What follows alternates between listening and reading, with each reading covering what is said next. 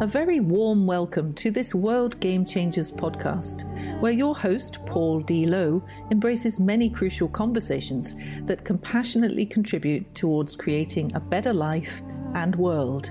Paul's intention's very simple to help get people's inspirational insights and motivational messages out into the world so others may benefit. Hello, listeners, and welcome to this World Game Changers podcast episode. Where today I'm joined by a lady from the United States of America, the West Coast there in California, by the name of Amy Moscow. Amy, a very, very warm welcome to you. Thank you. Thank you very much for having me. This is quite an honor.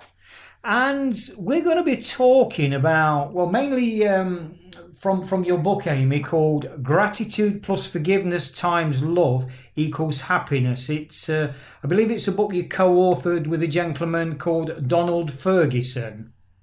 Yes, that is correct. Yeah, so um, I've got to ask you this. I mean, I've read certainly read the first half of the book, Amy, but I've got to ask you about Binny. Okay. Benny Stoodle. Yeah. okay. Is there something specific you want to ask me, or you want me to no, just tell I you just, about Benny Stoodle? No, no, just tell just tell us and the listeners about Binny. Okay. Okay. So um, Benny Stoodle was my quote imaginary friend as a child, and uh, you know my parents didn't know if I just had a really vivid imagination or if I really was tapping into something beyond beyond the veil that others couldn't see um, so they indulged me but it wasn't too long after um, Binny became part of our lives that they realized that that I probably was tapping into something beyond because I had so many details um, about Binny Stoodle. That was his name. I mean, that's kind of an unusual name to begin with.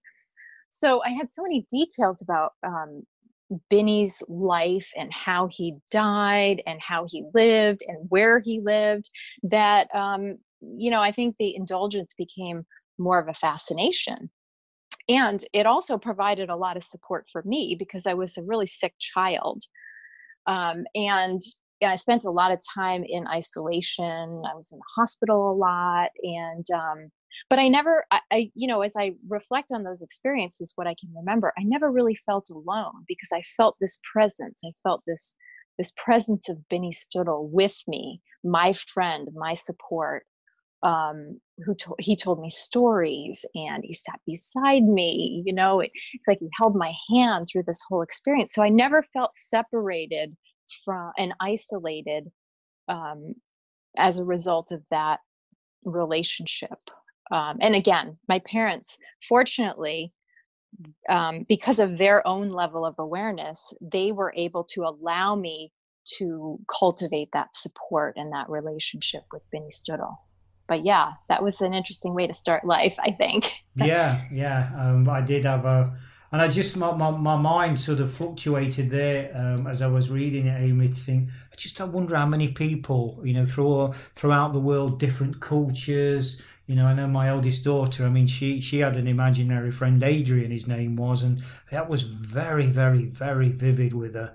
Um, very, mm-hmm. and I just wonder how many people through the world have got or had that imaginary friend.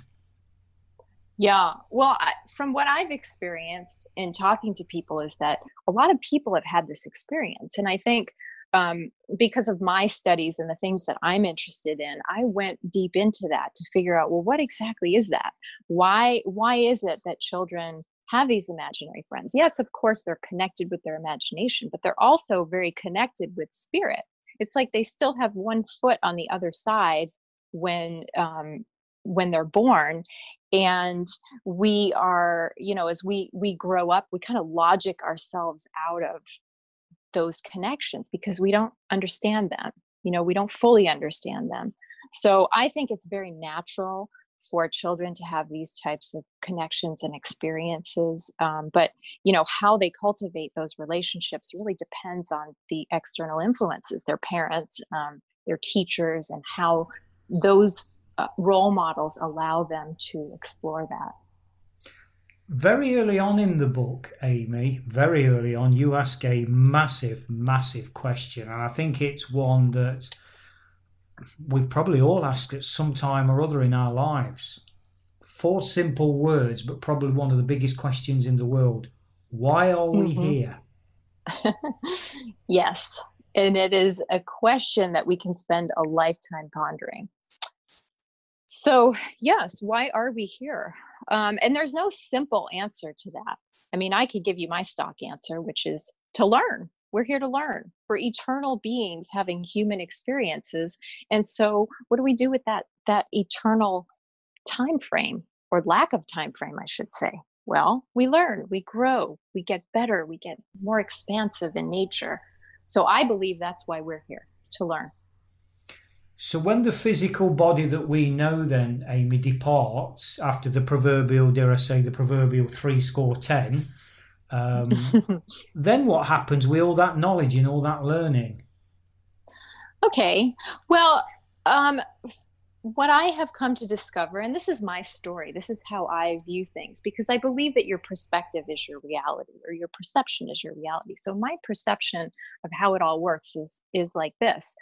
So once we depart the physical body, we don't die. I mean, the physical part of us dies and it's, you know, it's perishable, it doesn't last forever, but our the spirit inside of us goes on forever. So we carry that knowledge forward um, into what I call the in between the place where we store all of our our records and experiences we go into that space and then we we experience a, a, contemplative period where we say okay here's what we learned. We do like a life review. Here's what we've learned or here's what i've learned. Here's what i believe i still need to learn or i want to go into this more deeply. And then the construction of a new human experience begins. We start building a new energy field to allow us to have that experience um, that that um, inspires us to learn even more as a spiritual eternal being there was five particular bullet points I, mean, I made a note because I thought they were simplistic in their in their power um, and the five were were all connected by the collective consciousness uh-huh. we are souls who choose to have a human body and this is the one that really, really kind of got to me in a positive. Earth is a classroom that we willingly enter. Oh yes. Mm-hmm. we pl- we plan the experiences and people to help us learn, and finally, we're all connected energetically through human tapestry. Yeah. I mean, just just give us the kind of collective summary on those five one-liners, Amy. Okay, so the first part, we're connected by the collective consciousness. Yes, I mean, we are. In this, I'm sure everyone has had this experience to a certain degree, even if you're not a mystic or a psychic or anything. Like, have you ever have you ever received a phone call about someone you were thinking about? You know, or have you ever run into someone at the grocery store that you were thinking about that you haven't seen for many years? I think most people have had these experiences, right? And we we call it synchronicity or we call it coincidence or something like that. But but the bottom line is is we are, have this underlying conversation through the collective conscious network. We're all connected to this hub of information. We're all sending signals to it and receiving signals back. Well, this is this is how we communicate with each other um, in an unspoken language. So so yeah this collective consciousness is like um, it's kind of like an external hard drive that we all plug into to deposit and receive information and we we communicate with each other through this network. I mean and you know my experiences are kind of dramatic because i am an intuitive and i can tap into this unspoken language pretty easily. I've trained myself to do that um, you know and i can read a person's energy field from the other side of the globe without sitting next to them well how do i do that? I connect into this this hub this collective consciousness to um, receive information. So that that can be a concept that's a little hard to wrap your brain around but if you just take it in small bites and use the example that i gave of maybe running into someone in the grocery store that you were thinking of but you haven't seen for a long time. You know think of the possibilities. Well maybe you did send a signal out or maybe they were sending a signal to you saying, hey, it's time for us to connect again, right? And the only way you could receive that message was through this collective consciousness network that you were both tapped into. So if I can just come in there, Amy, on that, on what you've just said there. I mean, we, for the benefit of the listeners, we shared, didn't we, before we came on air, a situation that happened today to me. Mm-hmm. Um, and I'll elaborate on that. But is what you're saying there, Amy, very aligned with what I discussed with you prior to coming on air? Is that exactly the same thing you're saying there? Exactly the same thing. Exactly the same thing. Okay. Yes. So, for the benefit of the listeners, what that was was somebody um, that's special to me has been um, we've been estranged for some time and I've been thinking about this person um, for some time, matter of months now, eight months, nine months. And coincidentally, and boy, do I love to use that word coincidence. do I love that uh-huh. word? um, coincidentally, there was um, a call today um, from, you know, fr- from the uh, the person's mother, and when I rang the number back, oh, I misdialed. Sorry. Hmm, okay, well, while you're on, how's XYZ, how's ABC, etc., etc.? Well, you know, we got into an hour long dialogue around what's happened over the last few months. And uh, yeah, and that was one of those which, you know, some would say, wouldn't they, that I actually manifested that, I put it out there. I mean, what, you know, from your perception, Amy, what what did happen there? Did I put it out there or did it find me? What happened? Yeah, I think it could have been a little bit of both. I think you probably put the message out there. You hmm. probably sent a signal to the hub. The signal was received and then sent back. And then lo and behold, this experience manifested where you found yourselves connected actually in the physical world. Hmm. So, yeah, I, my sense is that it was probably a little bit of both. Excellent. It's it's certainly a good, you know, whatever it was, it was certainly very, very good and very profound. Yeah. Yeah, and a learning experience, right? Because after all, we are here to learn. yeah.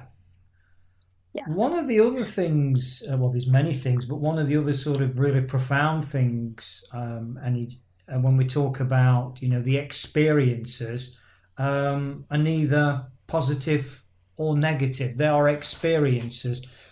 Give us an insight into that, Amy, please. Okay. So energy itself is not positive or negative. I mean, unless you're talking about the charge, the, the you know, the energetic charge, but we're talking about the nature of experiences. Um, so energy is programmed. We program it with our expectations, our views, our, our perspective on things. That's how energy is valued. That's that's our valuation system for any energy that exists is is our perspective, right? So to one person, the perspective of a particular event or situation could be unfavorable. Whereas to another person, the perspective um, you know, or expectations of an event or experience is favorable. So, how do we explain that? Well, it really doesn't have to do with the event itself, it has to do with our valuation of how that event or experience has unfolded. So, so in other words, this is about taking responsibility for your perception of things. When you say, okay, I understand that this event or experience isn't isn't really we can't put a stamp on it that says it's positive or negative. It's just my view, which when you take that approach to it, then you can change your perspective if you choose.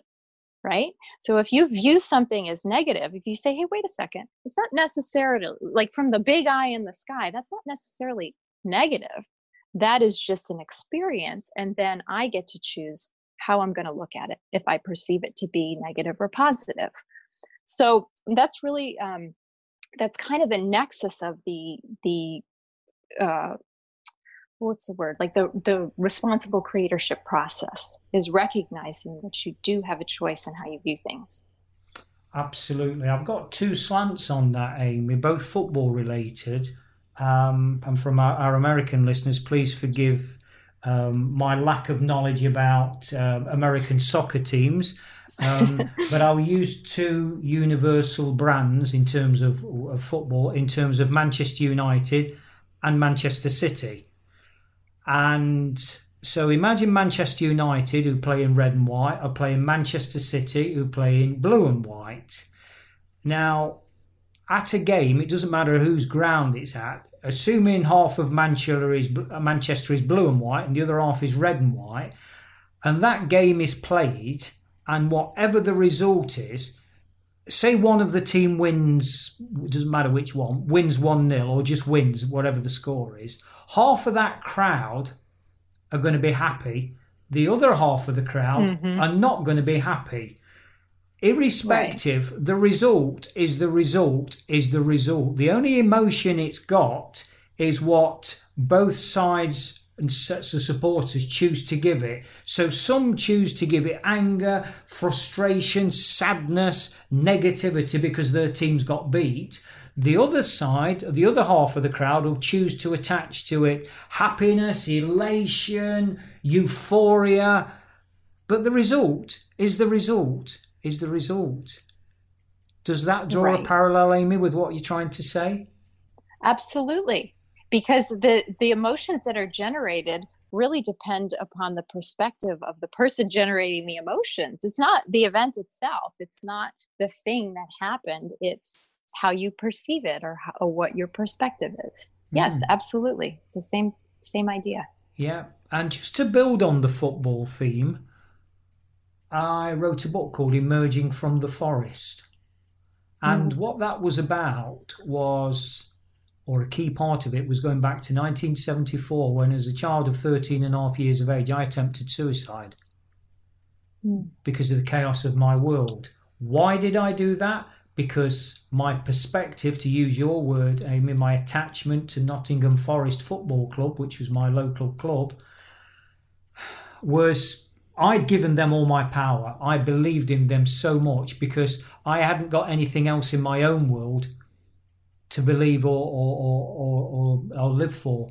My mother was being beaten up, protecting me. I was being beaten up, abused, violently attacked. I was addicted to alcohol at a very early age. And my only belief system, my only survival system was around being attached to one day I would represent Nottingham Forest Football Club as a player and wear the red shirt with pride. And so mm-hmm. I followed every kick, I followed every result. And in the space of 48 hours, they played two games, both to teams in black and white, hence me developing this black and white curse concept, which I carried through in later years as part of my belief system. Whether it was football or not was irrelevant. But in the space of 48 hours, they lost to two teams that play in black and white. And my feelings, thoughts around betrayal, I beyond where you know how can you betray me? I love you with all my heart. I'm so loyal to you. You are my everything, and you go and get beat twice. I can't cope anymore because you were my reason to live. And this was my beliefs, my belief system, my perspective, and everything. That that uh, something happened on that fate, fateful day. That there was definitely an intervention. I can't dis, I can't explain it. I, something happened and the razor blade fell from my hand and, and I didn't slash my wrists and commit suicide. But the point is, oh. my book, Emerging from the Forest, was metaphorical in as much that dark place called a forest. I come out of there because the breakthrough for me, Amy, which I think is aligned with what you, what you, you know, the point you was trying to make in the book, that when we attach or give that power away to something external, we are extremely vulnerable and um, you know major major things can happen in our lives which are invariably unsavory. Would that be a fair comment? Yes i think that is completely fair you know and that's a really good point talking about uh, basically using external forces as crutches um, to build ourselves up it does skew your perspective on things mm. yeah gratitude, Amy. That obviously the first part of your your title in your book. Yes. Gratitude paves the road to forgiveness, and forgiveness allows love to flow. Love attracts happiness and draws it into your life. Expand, if you will. I will. Okay, so gratitude is one of those little magical things that can transform everything in your life. So, gratitude, when you have uh, gratitude for your experiences, everything that happens to you, whether it's good, whether you perceive it to be good or bad, when you have gratitude for that experience, um, it allows you to forgive the participants in that experience. And i'll just i'll, I'll use an example okay? So so for example say you have a friend a, a friend a really good friend um, and you have a fight with that friend right? That doesn't feel good. I mean it's like you want to say well how could you have gratitude for that? Because a fight does not feel good in any way, shape, or form. But maybe what happens in that fight, and I think I use this as an example in the book, maybe what happens in that fight is that you um, you learn something about yourself. Like you realize that you are able to stand up for yourself and say, hey, you know, that's not what I meant, or that's not what I said, or that's not how I see things. I wasn't trying to hurt your feelings. You stand up for yourself, okay? So you learn something about yourself through that experience that's very uncomfortable. Um, so, because we're here to learn, it is appropriate to have gratitude for that experience once you've identified what you have learned, because that's your objective. So when you you say, okay, all right, I've I've learned that I can stand up for myself, or I've learned to better stand up for myself, but it, I never would have come to that conclusion if I didn't have a fight with my friend. So at that point, that's a turning point. That's where you pull yourself out of the emotions of it and you say, wow, it is appropriate for me to have gratitude for this experience, even though it didn't feel good. Okay. I'm grateful for what I learned. Well, guess what? When you identify that you have grown as a result of that terrible experience, then it releases you from the feelings you have toward the other person who's participated in this with you. Okay. So you acknowledge that it's your objective to learn. Well, okay. You met that objective. You learned something. Well, it's reasonable to say that the other person also has the same objective as you to learn right? So you're both engaging in this experience for the purpose of learning. You learned okay? You're grateful for that experience. Then there's no foundation for that anger that you feel toward the other person. It allows you to to arrive at a place of forgiveness in a very authentic way. You're not just saying the words i forgive you. You're you're actually feeling that it's appropriate to forgive. There's nothing to hang on to anymore. Okay. And then, you know, taking it to the next stage and throwing some love in there, you know, to really fuel the learning and the connectivity that you have with other people. It's a recipe for success, it's a recipe for happiness. So, the title of the book itself and what you just re- referenced, Gratitude forgiveness, and love. That is your foundational recipe for success and happiness. Mm, it's yeah. I mean, when you put it in that very simplistic context, and and what's what I like about that, or what what actually, in in a respectful way, Amy amuses me. I can remember a few years ago, and I was this was in my uh, um, how can I put this in my kind of more vulnerable, insecure phases of life, where I think we look for con- what I call concrete models, stepping stones. You know, give me a mm-hmm. formula for the success of life. Um, mm. and I'd certainly worked on this kind of gratitude and forgiveness, this seven, seven step process. And I had this major dilemma, and I was on this for weeks and weeks, and I couldn't shift. It's like, okay, which one comes first then? Is it gratitude or is it forgiveness? And it's like, Paul, just let it go, boy, let it go. You know, they're in the mix somewhere. Yeah, but no, and this was the ego. No, no, because without forgiving, you haven't got space for gratitude. And so it's when I when I saw the title of your book for the first time a few weeks ago, Amy, just like, oh, okay, maybe there's your answer, Paul. there's your learning. well, okay, yeah, but you know, it's funny that I struggled with the same thing. You know, my my co-author and I we struggled. Okay, do we put forgiveness or gratitude first? Which one comes first? So I think that your conclusion like okay, just let it be. If you are able to arrive at a place of forgiveness in an authentic way, okay? Because that's the key. It's got to be authentic otherwise you can throw it out of the mix. So if you can arrive at forgiveness in a very authentic manner, then it really doesn't matter if gratitude or forgiveness comes first. For me personally, I find that when I connect with the fact that I've, yeah, okay, I've actually learned something here, it becomes easier for me to release any, you know, unfavorable emotions that I have toward other people. So, but it really doesn't matter to your point. It really doesn't matter which comes first. as long as they're both in there. So long as they're both in there. Tell us about this then, Amy. Love is the most powerful creative force in existence. Oh, yes. Okay. So love is a fuel. Imagine it's it's the fuel that powers your engine. Okay? So what happens when you connect with love, pure love, I'm talking like pure divine love, is that it becomes this accelerant for anything that you want to create in your life, anything uh, that's in alignment with your purpose and your divinity. It becomes the fuel for actually manifesting those visions, right? Now, love is really the opposite of fear. I mean, you know, people say that love and hate are opposites, but in my opinion, love and fear are opposite because it is fear, this heavy, dense energy of fear, that really blocks the job of love.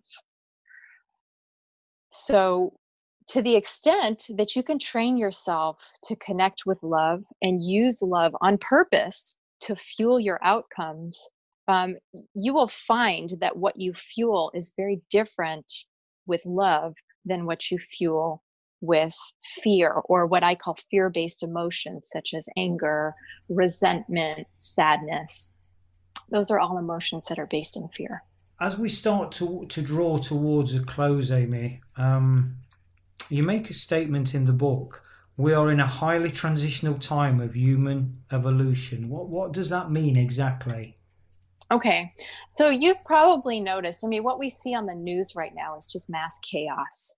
It is um, and it feels different that it's felt in other times. I mean, we've always turned on the news and seen the terrible stories, you know, the things that are happening around the world, but there's a a quality to these stories that has chaos and agitation attached. Well, you know, as uncomfortable as it is for us to witness this, it's also a really good sign. It's a good sign because it means that change is on the horizon. It means that all of these unsavory and unfavorable elements of humanity are being kicked up to the surface for us to look at.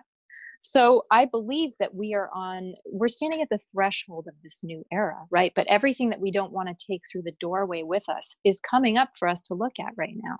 It's kind of like the storm before the calm.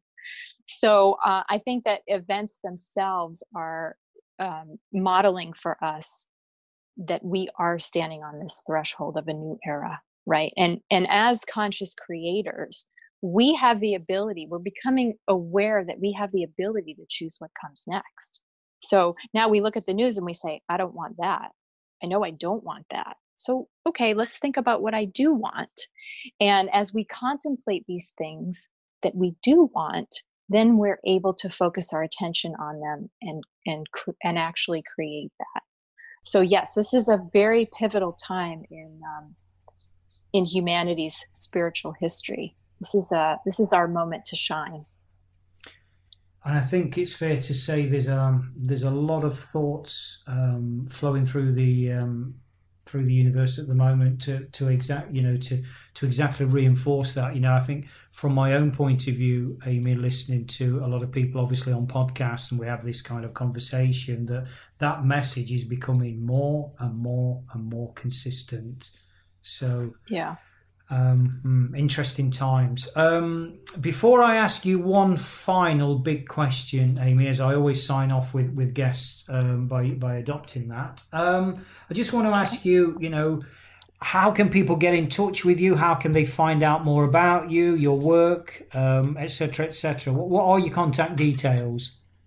Okay, so my website is the best place. There's a contact form on the website, and um, and you can reach me that way. The website is www.ihsunity.com. And that's the best place. We have videos on the website, and um, I have a, a blog on the website. So you can check out my information. And then if you choose to contact me, just access the contact form. Thank you. Just one click away. Thank you. Thank you. And so, the big question that uh, we sign off with, and it's this, Amy. Um, obviously, you know the book is, is fascinating. You've got many, and I, you know, I've obviously I've got the benefit of having spoken to you personally off air on more than one occasion.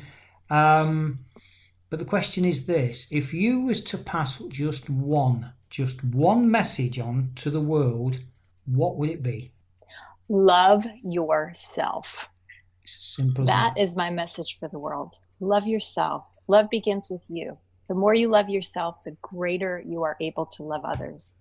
And so, listeners, on that very, very simplistic but all powerful message, I think it's time to draw things to a close. Amy, sincere gratitude for the part you've played in this conversation. Thank you. Uh, yes. Thank you, Paul. Thank you so much for having me. Thank you, listeners, for listening. Thank you. And as is my way, listeners, I'll sign off by the usual message. Remember, the world's changing. How will you respond? Thanks very much for listening to this World Game Changers podcast episode. Hopefully, you found it interesting and helpful. Drop a line to paul at worldgamechangers.org with any thoughts or questions you may have, and he'll be more than happy to respond. Remember, the world is changing. How will you respond?